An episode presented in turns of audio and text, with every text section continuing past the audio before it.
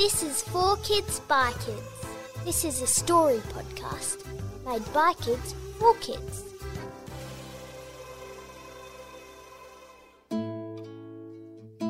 This story was written by Freya, age 10, from Bracken Ridge. It's called The Imaginary Intruder.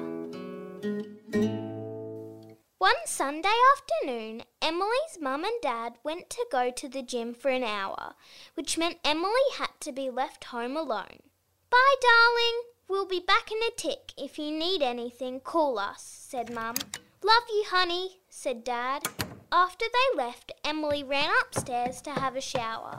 While in the shower, Emily heard some noises, but she figured it was probably just the cat. After she got out of the shower, she put her PJs on and went downstairs. When she got downstairs, Bella, her dog, was barking really, really loudly, and Emily could hear something in the other room. Emily was worried. She thought someone had broken in, so she ran upstairs into her room and called her dog. Bella! Bella! Come on! But she wouldn't listen. She just kept barking. That's funny. Bella normally comes up when I call her. Emily got really suspicious and scared, so she ran upstairs, hid in her bedroom, and called her mum. Mum, Mum, I think there's someone in the house. Darling, there's nothing in the house. Just stay calm and turn the alarm on downstairs, and if it goes off, it means there's someone downstairs, and I will call the police. So Emily went in her parents' room and put the alarm on.